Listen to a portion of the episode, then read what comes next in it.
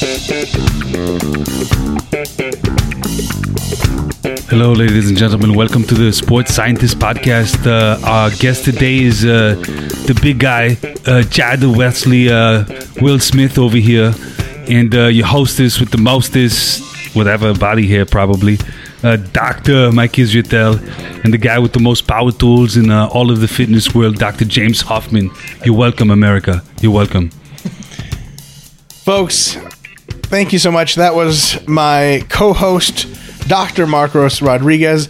Congratulations, last week finished a PhD in mushroom development and organobiosynthetic psychedelochemistry. Mycology, that's cool too. But I mean, I hit on the real shit that you actually did. All right. So, Chad, Michael, good, good to see you. Mikhail. Mikhail, um, are you ready for questions from the high, overachieving, superlative halo in the sky known as Instagram? Fire away. Wow. And we get started. I pride myself on my when I do my Instagram Q and A's of at least one question answered per minute. That's pretty good. Holy shit. You type these? Yeah, Damn. on the phone. Damn. Emilia Arx says, question How critical is training frequency in terms of maximizing potential for powerlifting and weightlifting? There's a lot of talk about after a certain number of sets per week, hypertrophic potential diminishes. Um, but what about strength slash technique? Is there a benefit to increasing from three to four days a week to five to six, provided I'm recovering appropriately, appropriately from the extra stress? Uh, well, yeah, the, the last part, that caveat of provided you're recovering appropriately, then go ahead and, and increase. Um, you know, more more technical exposure, particularly in weightlifting, is it's going to make a bigger difference because the technique is so much more refined than powerlifting. Uh, so yes, uh, assuming that you're you are recovering appropriately, then go ahead and, and increase the frequency. You'll probably get higher quality sessions with that as well. But if you're getting all the way up to five five or six sessions per week of a given lift, uh, maybe I could see like small female powerlifters bench pressing five or six times a week. But anyone else, I can't imagine actually effectively recovering with that. Yeah, I think the strategy there is more for for skill enhancement. So for powerlifting, I could see that being less and less applicable. Whereas like weightlifting, you have a really high technique, complex skill that you're working on. You could say a similar thing to like gymnastics or Yeah. even like figure skating, where yeah, you need that constant reinforcement of the technique. But for just getting bigger and even stronger to some case, the frequency is not necessarily better or worse outside of what you can recover from. So There's also a real factor in um, overload frequency versus just frequency. Yeah. At some point, if you're trying to get a 900 plus pound squatter to squat four times a week, some of those sessions are going to be to some extent just technical reinforcement. And if it's an advanced lifter that has good technique already, it's kind of questionable. Chad, can you talk about that? Like, at what point do you make the cutoff of more sessions reinforce technique versus maybe just sit at home and relax? Or what do you think about that? Mm-hmm. you know, in regards to technical sessions, and I talked about in my presentation earlier, I encourage people to, to strive for finding the lightest weight that they can feel their technique at. Yeah, it's it's very easy if someone has 135 on the bar or whatever to just do the reps and not be mindful of where was the pressure in my foot my foot. And even if they are mindful of it, to not actually be able to tell the difference between a good squat and a bad squat when the weight is too light.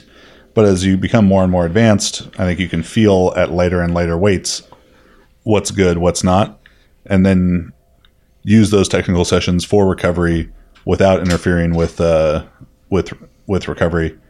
Or sorry, use them for technical development without interfering with recovery, perhaps even enhancing recovery.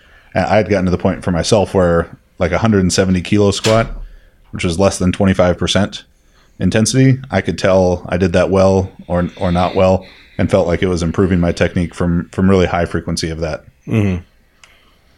Very, very interesting stuff. Next question from It's Really Me Seriously. Chad, can you sit on a normal toilet comfortably? Uh, define normal. I mean, Define comfort. Do you need like a big man toilet, like as featured in Rob & Big? If you ever saw that episode where he gets big, the big man toilet. Uh, I, I was a fan of Rob & Big. I don't remember that specific episode. The one that really stands out to me is the black lavender. Yes. Oh my god. I charge by the pound. I, I would That's like when to Big get, was a stripper. I'd like to get myself a velour suit like that. What would your stripper name be? Christ. I mean, white white chocolate. If we're staying within this this We- same, just Wesley. White chocolate's good. Wesley, just Wesley. I like that.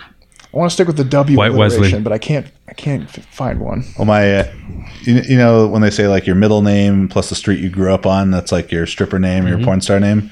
Mine would be Wesley Sycamore. We. Mm-hmm. I think that's a good mm-hmm. one. How much? Well, I charge, Charge by the pound. I charge by the pound. I don't know. Is that my my pounds or or their pounds though? Zero pounds. Oh, okay. I get paid more that way. Pound. It's a critical word there. So, Brandon Law 13 uh, says, I need to watch the bench pillars. Understood. I misread this question originally when I was screening it. I thought he said I watched the bench pillars and then he had a follow up question. Fuck that. I'm not going to even get it. he got. And don't edit that he out. got shot down. Just go watch the fucking bench pillars video and then ask your question. Um, It- all right. It is my ultimate goal that every question that gets asked, I can just refer to a video. Video. Yeah. video. All right, Chad, Chad, Chad. How do you program for a powerlifter who is not explosive at all? Has been following a program going between hypertrophy blocks and strength plus for a, uh, and strength blocks for a year plus. Been following RP, temp, RP templates for diet for that same year and has plateaued slash regressed in all of their lifts. Um, well, I, th- I think it's it's simple to to say that they've done too much volume. You know, that they've probably unlikely with reading those things and being a fan of stuff that they did too little. So, just in a non-functional, overreaching, overtraining state. So, taking you know either just one block at minimum volume would be good, and then you know, if they really do feel like they're slow, you know, that doesn't have a huge carryover to powerlifting success. Yeah, doing doing a more of an explosive strength type of block, I can I can get on board with that. Doubles, triples, building up, you know, quality work capacity through that. I used to do a lot of stuff like eight to twelve triples every minute on the minute in the squat. Hmm. You know, it makes me suspicious when they open up saying like not feeling explosive for powerlifters. That usually like a bad start, right? And then like Chad said, probably have to go back to the drawing board. It sounds like you're just doing something crazy and making. They did say that they were running the diet templates, which I, I am suspicious that maybe they lost a lot of weight and mm. regressed. Yeah. So that stinks. I mean, like it's you know, how would you program for a lifter like that? It's just be like, just try to do a good job programming. You know, it's kind of like Start thinking about your volume landmarks if you haven't been doing so yeah, already. for sure. All right, trying to come up with good ones here. All the Quinn questions have flooded in. There was a lot of Quinn ones. Oh man, He was great. I got a huge Quinn boner It's easy to diagnose people's injuries from from an Instagram, Instagram question. post, yeah. Yeah. That's, that's very straightforward. Decker Logan. This one's for Chad.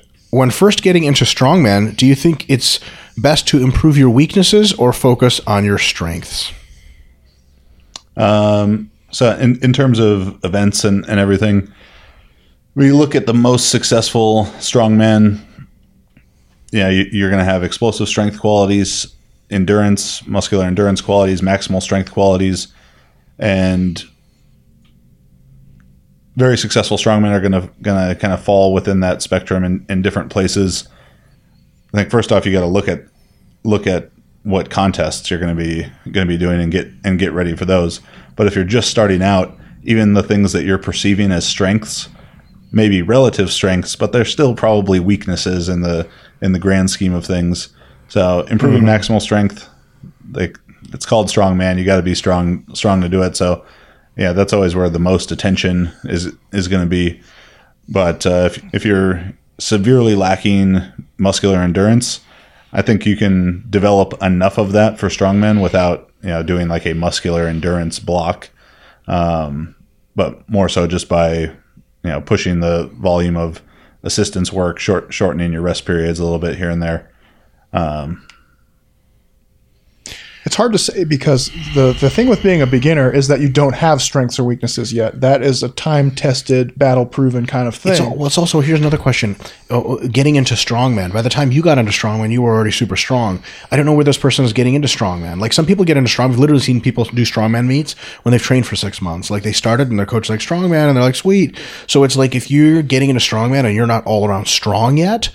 Then you know that's it's really you know a very different answer. Then your job is to just get strong in the big three and like you know pulling movements, and then if you're getting into strongman and you're like super super strong already, then you know it, it's a more strategic question, injury management question, and uh, maybe getting into a, like a mock meet and seeing if something is so weak that it's really keeping you outside of the competitive circle. Um, another thing is like what level of competition you're at. Like if your log press is good enough to win nationals, do you pr- just Uh, organize your training to try to get the biggest, biggest log press ever? Well, if you want to go to log press worlds, sure, but then maybe your grip is so weak that like, look, you win the log press every time by a mile. It doesn't matter anymore. They don't give you any more points as far as I know in strongman for winning something by a mile. So it really is a sport kind of that rewards, yeah, maybe working on your weak points a bit more. But then again, coming back to that earlier one, like if you're fucking weak to begin with, like don't fucking work. on You know, imagine someone be like doing grip work and you're like, why are you doing so much grip work and so much like yoke stuff? And why aren't you doing a lot of pressing? And they're like, well, my press is pretty good. Like, what's your press? They're like 135 pounds for a set of six. And you're like, Ugh, why you need to just just train. There's also a difference between being like having a strength and weakness or being competitive at something. Like, for example, you might have awesome pressing strength and your leg stuff, like your deadlifts or any of the stuff starting from the floor carries, it's not bad, but it's competitive. And people will often perceive that as like a weakness, when the reality is it might actually be worth cultivating that pressing strength so you can score a lot of points. Because there are a lot of pressing events. It's not just one. Right. And then if you're doing okay, if you're competitive in the other events, then you might end up just winning on points a lot of the times because you've cultivated one particular aspect. So it's a difficult question to answer at times. I, I always thought that my pressing was the weakest part of my strongman uh, events, but when I'd go to competitions, I'd finish higher than I thought. Not because I did better than expected; everyone else was just worse than I thought they were going to be. But when I was training strongman as well, I had limited access to implements, so all I really did was train yoke farmers, stones, Basics. uh, deadlift and overhead pressing, you know, whether axle or the log. And I think if you train those five events, you develop, you know, sufficient aerobic capacity and sufficient lactic capacity. You're now good at like 80% of strongman. Yeah. Chad, if we had to do like a not pillars of strongman, but like the most important direct fitness characteristic for strongmen, other than the ability to like pick up a lot from the ground, like deadlift type moves, what here's my impression. Let me know if I'm wrong or missed something really big. Gripping strength, uh, loaded walking, and pressing. Uh, other than like deadlifting and stuff like that, i- i- is there anything else huge that we're leaving out except for like stones, right? Which kind of like combine some of those because because I feel like if your grip is weak you're fucked. Like you're just going to lose competitions. If you can't walk with heavy weights, there's like three events in every competition. If you're just a really shitty presser, like you're not going to go super far in strongman. Is what do you think is like another big thing that like if you have a weakness in it, you got to really fix that stuff. Yeah, I mean just general back strength. So so many of the events are Stones type stuff. Yeah, the uh, low back and and lat strength, whether it's being able to pull a stone into your body or a sandbag, uh, you know, arm over arm pulls, the stability that that's going to provide in the yoke walk and farmer's walk, uh, it goes a really long way. That makes sense. Oh boy. Marcos, I was waiting for that. Go ahead. strongman. Mm-hmm. Just a bunch of fat people wasting everyone's time, or an actual sport? Bro, Marius? Are you kidding me? Name another lean strongman. Half is pretty lean Chad? as strongmen go. Yeah. Did you say Chad? Yeah, I said Chad. Um, yeah. Is that a different, Chad? I don't know anyone else Thor's named cousin. Uh, Chad. yeah, Krzysztof Radzikowski is lean. Yeah. Darren Sadler, that guy was shredded. He's super shredded. uh, Errol Haugen. He's like a thousand years old and still fucking jacked. That, that's Odd Haugen. oh, that's right. Yeah. The, the, the other Haugen, is he still competing or no? Back in the I day. think he became a boxer. Yeah, that's right. He's like super athletic. He's just good at everything. I used to, to drive up once a month and train with Odd Haugen. He lives in like North LA. Mm-hmm. And the first day I drove up there, he was 62 years old, did all the events with us, and then went in and squatted 315 for a set of 20. Okay. Some people are just Vikings. I mean, he he has the most old man strength that could ever exist. He's like, if you're the strongest old man, and plus all the old man strength, his hands are like twice the size of mine. Oh my god. Yeah. He did the actual Arnold, I think, for like a year or two uh, when it started. He he competed at World's Strongest Man when he was over fifty. That's Mark ins- Mark Felix, I think, is fifty years old. Yeah, that's too. right. Jeez. Fuck. All right. Question from Miguel CGO. Question for Chad Wesley Smith How do you deal with people uh, with difficulty gaining strength even in early stages? Some coaches say to do lower volumes while others say higher volumes. What do you think of this? I don't I don't deal with them. I cast them aside. what them a aside. cocksucker. Unbelievable. Yeah, I mean, as as a beginner, as you're trying to establish, you know, what kind of volume you can you can tolerate. The the low volume concept of like just doing five three one, like the base five five three one thing, that's going to work for a very short time. How long is very short? Ma- We're talking about three months, six months, a year? What do you think? yeah, I could see, I could see six months. Six months. If someone is strong and doing it and able to produce a ton of stimulus by doing that one all out set, So they- basically, people that are like more often more fast twitch dominant, right? They Yeah. get strong fast with low volumes, and that strength starts to climb so much that the workouts get better and better because the low volumes are pushed up by intensity. Yeah. But for for a beginner just starting out, you know, trying to build your work capacity strategically, whether that's just adding a set per week, uh, you know, if, if you get into too high too high of reps per set for for a beginner, their technique is going to degrade so much. So I really like using the like controlled uh, rest periods, and maybe they start out doing four sets of five on the exercise, and then five sets of five the next week, six sets of five all across at the same weight or small incremental Words from my mouth. in, uh, incremental increases in, in weight. That'll go a long way because you can develop some technical ability with that, as well as you know, if you're just starting out, you don't need to get into the 6, 8, 10, 12 reps to build muscle. You're going to do that very well in the five rep range with a little caloric surplus. So I would, Especially when you're beginning. yeah, Yeah, so it's one of those like you, you get into like this. I we, we tackle this all the time. It's not a cookie cutter thing where you just say like this is good or this is bad. Like it's contextual and there's trial and error. So ultimately, like yeah, we can say in general beginners don't need quite as high volumes to make similar gains, but that doesn't necessarily account for you specifically. It's just a general trend. I fear that this can become misinterpreted, but thus we will be very clear on what is meant here. There are certain rates of gain that are genetically and environmentally set that do not depend on your training program. Sometimes you're just not slated to make really fast gains, even from the beginning. Interestingly enough, when I started lifting, I didn't make fast gains but I just kept making gains for 18 years straight. slowly, I'm still making gains. So, um, just because you're making gains slowly doesn't mean at all, and there's direct research to confirm this. It means you have a really good chance of actually making gains for a long time, becoming super big and strong. It's just one of those things where I think when people think, "Oh, I'm not making gains really fast," I need to make gains fast. It's like, yeah, maybe you don't, or maybe you just don't have it in you. And then there's not really a skill. You know, Chad, how many times in your uh, career as a coach have you encountered folks that have this notion of how fast they should be gaining, and it makes them program hop for ten years until like join your Facebook group for like power building and finally get on a good program, and they're like, "What the hell have I been doing for ten years?" And you're like, "I don't know, but here you are." Yeah, the the question of you know, is it realistic for me to do blah blah blah weight in blah blah blah amount of months or something? It's like totally impossible to to answer. And yeah, I think people do themselves a disservice in in trying to find those kind of magic numbers because the variability of it's just way too high. But to the uh like the responder type of stuff, there's a intro. Have you read the book The Sports Gene, David Epstein? I haven't read the whole book, no. The, Mel has uh, it in the house. I haven't read it either. so he, he talks in it about his own uh, college track career, how he would come in like in pretty poor shape uh, out of the summer and and you know have faster rates of. he's just talking about how some people would come in and, and they'd get out of shape fast and then get back into shape fast.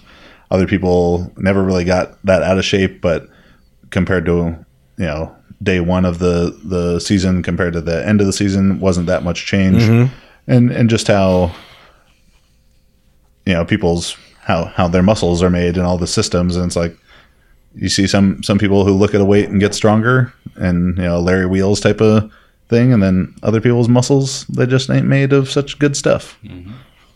And there's no point in just being upset about it. Just do Yeah. your best. Yeah. Yeah, and that's that's the when people are like trying to figure out their genetics or their genetic limit or something.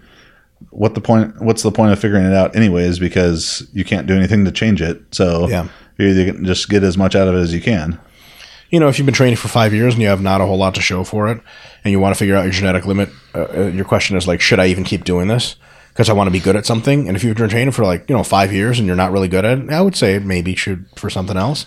I will say this that if you've been gaining weight or at least maintaining your weight and you haven't gotten a lot stronger in three to five years of training, you probably don't. You're probably not cut out for that sort of thing. There is. Uh, I was talking to Greg Nuckols about this a while ago. In many ways, training is a way of discovering your gen- your genetic potential versus how different the training is and these minutia really opening up a whole new world for you like um and this is kind of a sad reality it's actually something chad talks about all the time um, at least behind closed doors, and we'll see if you can talk in public.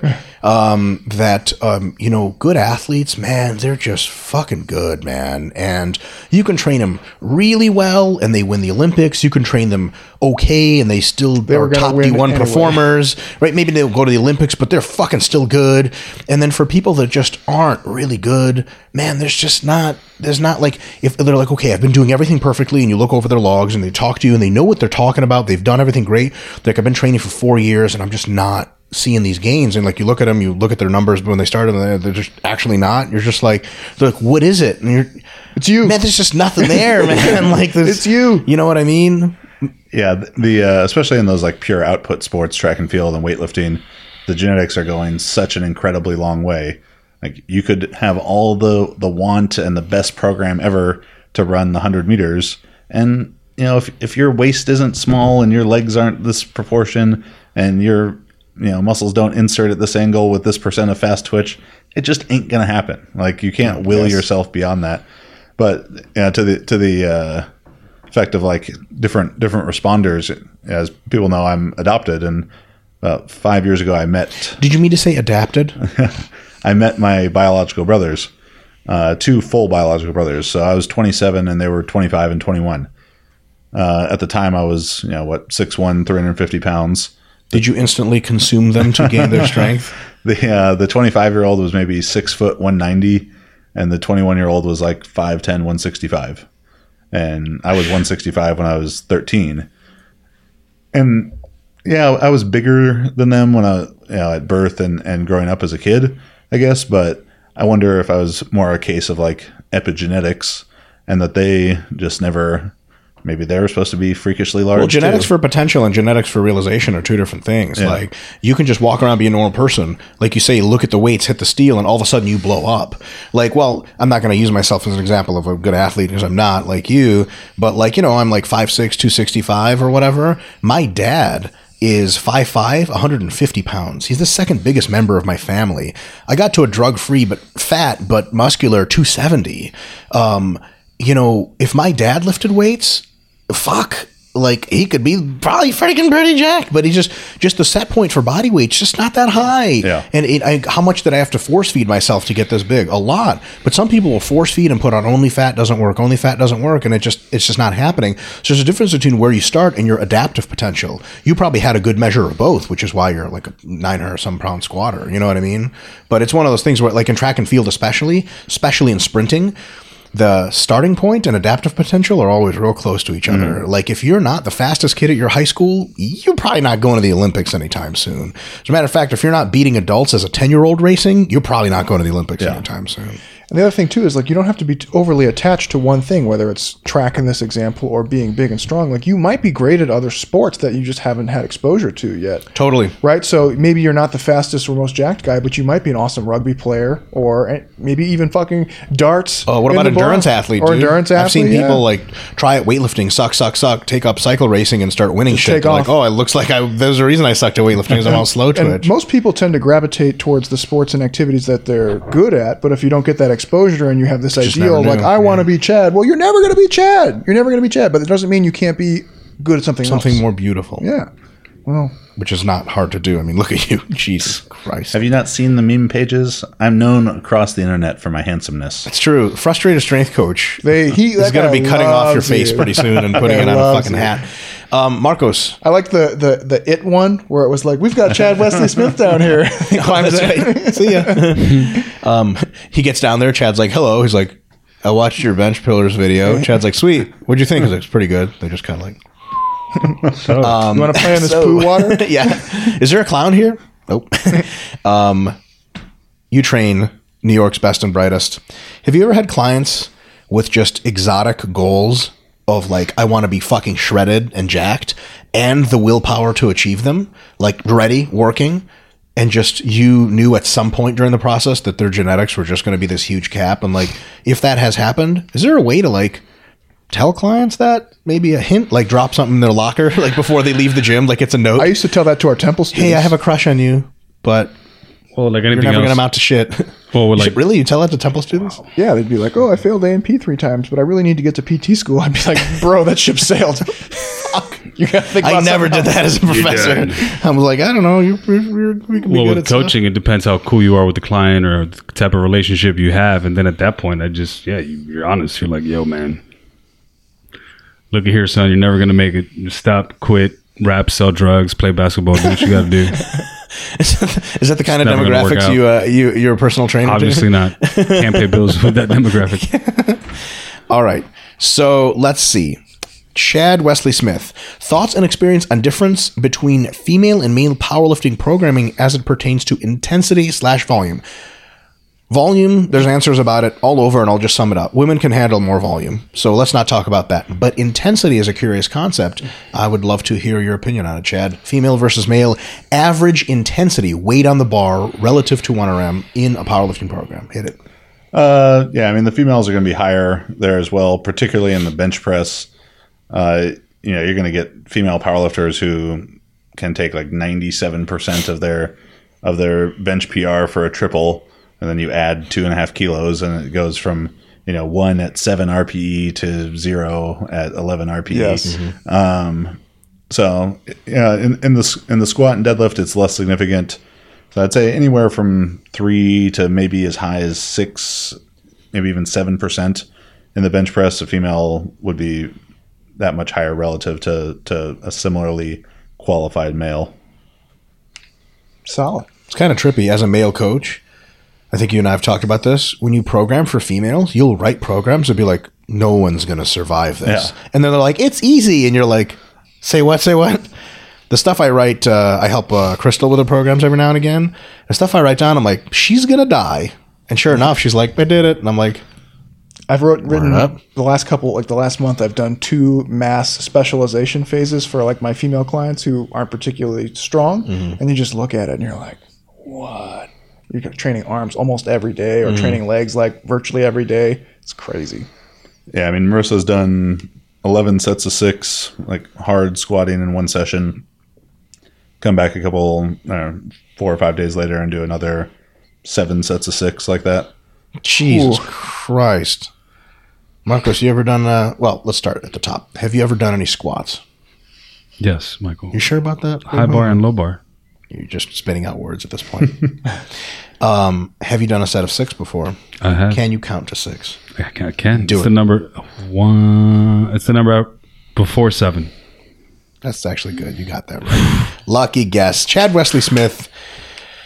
Is recovery different for taller guys with more muscle mass? Not necessarily stronger, but just muscle mass because of a bigger frame. Probably yes, and it, especially in the terms that we talk about MRV and the number of sets, overloading sets per week. Taller person, each of their sets is more work than the than the shorter person. You know the the Thor Thor Bjornsson, Sergey Fedosienko is like the extreme example I give for that. Both as qualified as could be. When Sergey pulls his sumo deadlift and the bar moves, you know, two or three inches, and compared to when Thor pulls a conventional deadlift and it probably moves the entirety of Sergey's height. Yeah, toe, toe to head. Yeah, even though they're they're both the strongest in in the world and and uh, so their qualification is equal. The the absolute distance the bar is moving plus the absolute weight on the bar. Uh, I know that they're saying though, even with the same weight on the bar, I honestly think that if uh, what's his name, uh, T- uh, Thor Bjornsson did Fedosienko's workout with him, like all of his reps, Thor would tire the fuck out. He Yeah. probably does like sets of six, like six sets of six at 180 kilos. Like that's like adding up. At some point, your back's just pumped, and you're like, ah, can we stop doing this? Like, Yeah. So if, if we're just talking about, did he say taller and heavier, but the same strength? Is that what he yes, said? yes. So like more muscle mass, but because you have to move the weights a bigger distance, the numbers on the uh, a bar are the same. So like if you have like uh like someone who is like like a like a super badass Asian lifter that's doing the crazy Japanese sumo technique and shit, and you know lifting deadlifting 500 pounds, and then like a lanky super tall dude that's doing 500 too, but weighs like 200 pounds. Like uh, is uh, what is the difference in like uh, fatigue and and and uh, so on and so forth that's going to occur? Is there like a predictable like yeah, just because you're taller and bigger, it's going to be more fatigue, or is it like strength is mostly what's going on there? Uh, yeah, I mean, I'd, I'd say the, the height and the weight is going to increase it a little bit, but then the strength is bringing it back down. So maybe, yeah, you end up with yeah, slightly high, slightly more fatigue, but Okay. it's not that significant. So strength is definitely the biggest fatiguing factor. Difference between individuals, other than gender, maybe or sex. Yeah, I'd say I'd say sex is is the most significant one, but with the strength in, in this hypothetical example, experience is probably also not e- equated there. And just like if we were making these into real people, experience is probably not equated either. So you have both of those factors working to lower MRV, even though the height and weight, or sorry, you have the lower experience, lesser relative strength, uh, raising MRV while height and weight are lowering it. Yeah, it gets pretty complicated. Yeah. I have a chart. I have a chart for this. I was going to say, I wish somebody had a chart. Um, Chad, best exercises or drills to increase sumo speed off the floor, assuming technique is the issue and not, or sorry, I'm sorry, assuming strength is the issue and not technique or mobility. I'm going to interject here real quick and wonder how the fuck strength can be an issue if if it's not t- a technique thing. Why speed off the floor matters much if your strength is good? Yeah. Do you think it matters much? for the sumo, yeah, the sumo deadlifter moving the bar quickly from the floor should not be very a very high priority. Uh, you know, if you can do it, that's that's fine. But people try and pull fast and and have kind of a sudden start. If you round your back, you can actually pull real fast right off the floor. Problem Yeah. is, you got to fix that shit on the way up, and then that's Yeah. real bad. Yeah. Exactly. The off the floor in, in the sumo deadlift is very sim- is similar in a lot of ways, not technically, but the conceptually, like the first pull of a clean or snatch. All it is is setting you up to be in the right positions at the top. So I'm I'm always cueing people of, of patience off the floor, and even it's it's going to end up being slow, but I'd much rather them be slow in the right position than you know yank the bar off the floor. It moves fast, but then they're never in a position to finish it. I think there's a whole generation of powerlifters, or half generation, that were coached by folks who competed in the equipped era, even though they didn't equip themselves. And they were coached on speed from the start because the way to run and gun best with a bench shirt, deadlift suit, squat suit is to use the force curve and get it up as fast as possible. You're basically letting the suit launch the most weight for you. Um, it doesn't work like that raw. Uh, if you start out too fast, here's another reason why I'm not a huge fan of uh, super fast braking speed, especially off the floor in a deadlift. That can cascade you into a poor, like it can throw off your technique. Like it literally throws off the bar path, and then you got a real. So what? You're up halfway in the cra- fucking full quarter, a quarter of a second. Nobody's counting how fast that shit is, dude. Yeah. take And- your fucking time. And I think people will, would equate in their mind thinking that, well, I was closer to making it Yeah, because the bar was closer to lockout. Right, that's like- but that doesn't necessarily mean you were you were truly closer to making the lift. Yeah, Like, that's like running your race car super fast and running out of fuel right before the end of the race. Like, no, the reason you're not making it is because you're going super fast. Yeah. Like, yeah. Really, really trippy. Elwin Kassar. Spicy. Very spicy. For Chad Wesley Smith, is there anything special that he does on powerlifting meet day in order to perform maximally, or is there something that you'd suggest people do to perform maximally on their powerlifting meet day? things? what a huge question. Let's talk about psychological shit. How does Chad Wesley Smith unleash the fucking dragon within? Is it a dragon? Is it a lion? Or is it just a, a satanic goat in a pentagram? Um, well, I mean, you probably as much as anyone could attest that no animals are releasing from me at powerlifting meet day, as we got to be roommates in Australia for my first 2,300 pound total. I was probably about as pumped up as I am right now. exactly as pumped up. You're Yeah. welcome. yeah, yeah. Mike did a shitty job of wrapping my knees, and we had to switch it to a real strong, strong-handed man. It's offensive. Continue. Yeah. Um, I mean, most of the psychological preparation is is going to be a product of the entire training process. Um, yeah, if you're if you're approaching training the right way on a day to day basis, to where you're you're focused on on technical development and and not you know putting on a show for your training partners or Instagram or or whatever that may be, um, and thinking that you have to do something sort of beyond yourself then I think you're you're ready to go to a go to a meet, and adrenaline is going to be there, whether you try and make it there or not. There's going to be that anxiousness and and everything, and yeah, You never dealt with lifters that are like uh, j- neat. So people tell me this stuff all the time at jujitsu and powerlifting. Like, like I need help getting amped up. I, I don't always understand that because I, uh, I, get- I get it some somewhat, but usually I think most people need to calm the fuck down. I don't know. It's also usually an over reliance on getting amped up in training, and then you have a hard time actually doing it when you need to. Yeah, that happened to me in my younger years. Whether it's like you know, I need to I need to work out to heavy metal and like all my pre workout, and then it's like, what do I do when I don't have that? It's like fuck, I'm eating shit now. So Well, it it- took me a while to like just try to get you know and it's like every every time you do it, the effect of it becomes less profound, Right. Yeah. Because there's uh, I don't know if fight or flight's the right the right term in it, but but that same kind of Stress response. yeah, once it becomes uh, I've done this all the time type of thing, it's not going to give you that that same juice Right. that if it's if it's the first time or one of the newer times to to really get let your adrenaline and stuff start to take you like that, but not to the point where you can't focus on your technique anymore.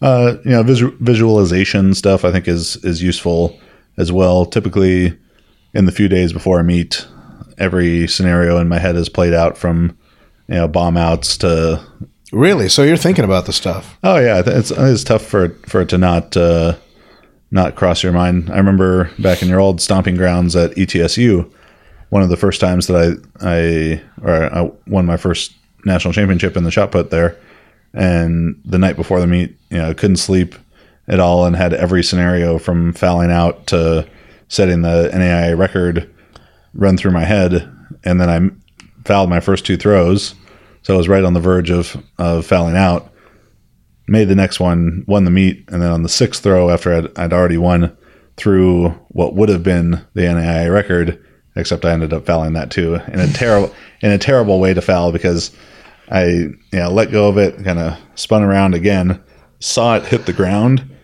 And saw how far it was, and it like drew me out. I was like, "Holy shit!" I just, uh, And you stepped over? yeah, but like a, a real fight, uh, you know, like hopping on one foot, kind of trying to stay in, but they, they still measured it for me. Just If we could get a ghost to push you back and in time, Like- how many puppies would you send into a slaughter mill as a, an exchange, Chad? I'll pass on this. Okay, so a lot of puppies. There's no right answer. Is it kittens that you prefer then? I, I see where this is going. Uh, Z Thompson, 27. I sure hope he wasn't 27 years old when he made that profile name. Or maybe he's the twenty eighth Z Thompson. Yeah, with the first one just being Z Thompson. Um, ooh, maybe 29th because Z Thompson zero. Prime. I saw this on CNN today. He says, How do you feel about laughing as an exercise? How many sets of laughing should I do? What's the MRV for laughter? Should this be done loudly in the gym or in my own home? Thank you for your time. Who was I talking to um, about training volume? Was it you, Scott, the sound guy? Training volume is how loud you yell when you train, and nobody can critique you. You're like squatting, just going, ah! Ah, I'm like, sir, can you please keep it down? Like, no, it's high training volume. They're like, oh, damn, well, I don't know, it's not that high. And then you yell later. She's like, that's good. Chad, Get it? Training laughter. volume. Let's talk about it. What makes the Wesley Smith just feel just heart brimming with joy? Tell us about what makes you happy. Like a deep, hearty gut laugh. Oh, oh, oh, oh, oh. whatever, you know. The That movie like a- Elf or something. I don't know. That was that was like a Jabba the Hutt kind of. laugh. Uh, there's a oh, reason I oh, made that oh. laugh, Chad. Oh shit. Um, some of the some of the hardest laughter I've had for sure is when Max and I are making the the movie parodies. Those are funny. I don't know how you guys get through that shit. Those are laughing the so funny. the first th- there was nothing like the commando one that that first time and there's so many awkward scenes in that besides like us tickling each other to the ice cream feeding The one ice cream one, Yeah. yeah. Or like making up the the plot to the heavy ducks mockumentary Dude, that one. was so good. I, hate the Facebook sharing algorithm because I shared the fuck out of it and like three people saw it. I feel very bad as Goldberg was arrested once again for public intoxication like last week You're kidding. I hope we didn't push him over the edge He's like, fuck, ah. people making documentaries about me. yeah Can we do films like that? Scott? Yeah, Scott says we can. What do you want to be? What kind of character do you want to be? Um, Scarface. racist. It's a little racist. Why was it racist? Wasn't he Italian? oh no, wait, the actor's Italian. What was Scarface in the movie? Cuban. You're not Cuban. Why is that racist? What are you again? American. American is the answer. What movie would we do? We could do Expendables. we still got to do Ooh, our Expendables. Karate Kid one Yeah, who's the Karate Kid in that one? You? yeah I think I'm Daniel-san and you're Johnny Lawrence I'm the bad guy. Yeah. Oh God, I can't wait. That's going to be good. Sweet. especially if we get a great blonde wig for you too Time out. Yo, Ch- Johnny's been hitting the fucking sauce. God damn. Is he in high school? Why does he have back hair? Have you guys rolled against each other yet? Oh, This yeah. is one of the questions we have a long time ago when Chad was much less technically proficient. well we have That's twice fun. once in I know we were just doing stand up then. yeah Yeah. The one people We were just getting tooled up by Arturo at that point. yeah he was killing us We rolled against a D1 wrestler who just stood stand up against him. He was just like, yeah. I'll take a single leg here, a single leg there. And we're just like, this sucks. and I've been doing jiu-jitsu for uh, probably like three months at that point Yeah. yeah How long have you been doing it now? I started last August. I've had like two full months off in that year for work travel stuff, but Yeah. So you were at Renzo's this morning or yesterday? yesterday. Oh, you went to Renzo's? Yeah. Oh, that's awesome. Did you beat Renzo at his own? Did you meet him? No, he wasn't there. Uh, Luca Atalla was the professor of the class I was in, but I'm gonna go again tomorrow morning. I think. this guy is so big. That's guys, Chad. Who are you doing? Eating elephants or something? You know who I love on, on Instagram is uh, Renato. Renato Laranja. Renato Laranja, yeah. Do you follow him on He's Instagram? so good. Oh my god. Chad, are So you you- serious? you gotta watch. Renato Laranja. Follow him on Instagram. You got to like interview him or something because he's unbelievable. His whole spoof is that he just does a really good fake Brazilian guy to the point that people don't know that he's he's spoofing. And he'll like he used to go around and like call out all these uh, Brazilian fighters like, "Why are you ducking me? Why are you ducking me?" And they'd be like, "Who the fuck are you?" Yeah, they get like legit pissed. And He's like somebody would be it's a 37 joke. time world champion. Yeah. Yeah, they're the same time. Mundials. Chad, there was fun. There was reality. And then there was the end. Gentlemen, do you have anything more to say to Chad before we kick him the fuck off our show? No, it was awesome. Thanks for having us for the seminar. Chad, I'm just going to make something real clear. Your podcast is a little fishing trolley, a mm-hmm. crab boat. And over the horizon, a giant thousand foot megaton wave comes up. and You know that crab boats are big, right? Yeah, but like compared to a thousand foot wave, James. Just saying. Anyway, can I those- fucking This finish? is a rogue wave. Here's the wave, right? Now the sports scientists is like a little rowboat that's on top of the wave about to die real soon, and that wave is like I don't know, like Joe Rogan or some shit. Anyway, Yeah. Chad, thank you so was much for coming on the podcast. Thank you, One of the most educational ones we had, uh, along with Quinn. You need to when the Max one comes out, you will see that it's uh, not remotely educational. That was sweet. Anyway, folks, as always, and I mean this when I say it, the Dark Lord is always watching you. Hail Satan, and we'll see you next time. I'll be back.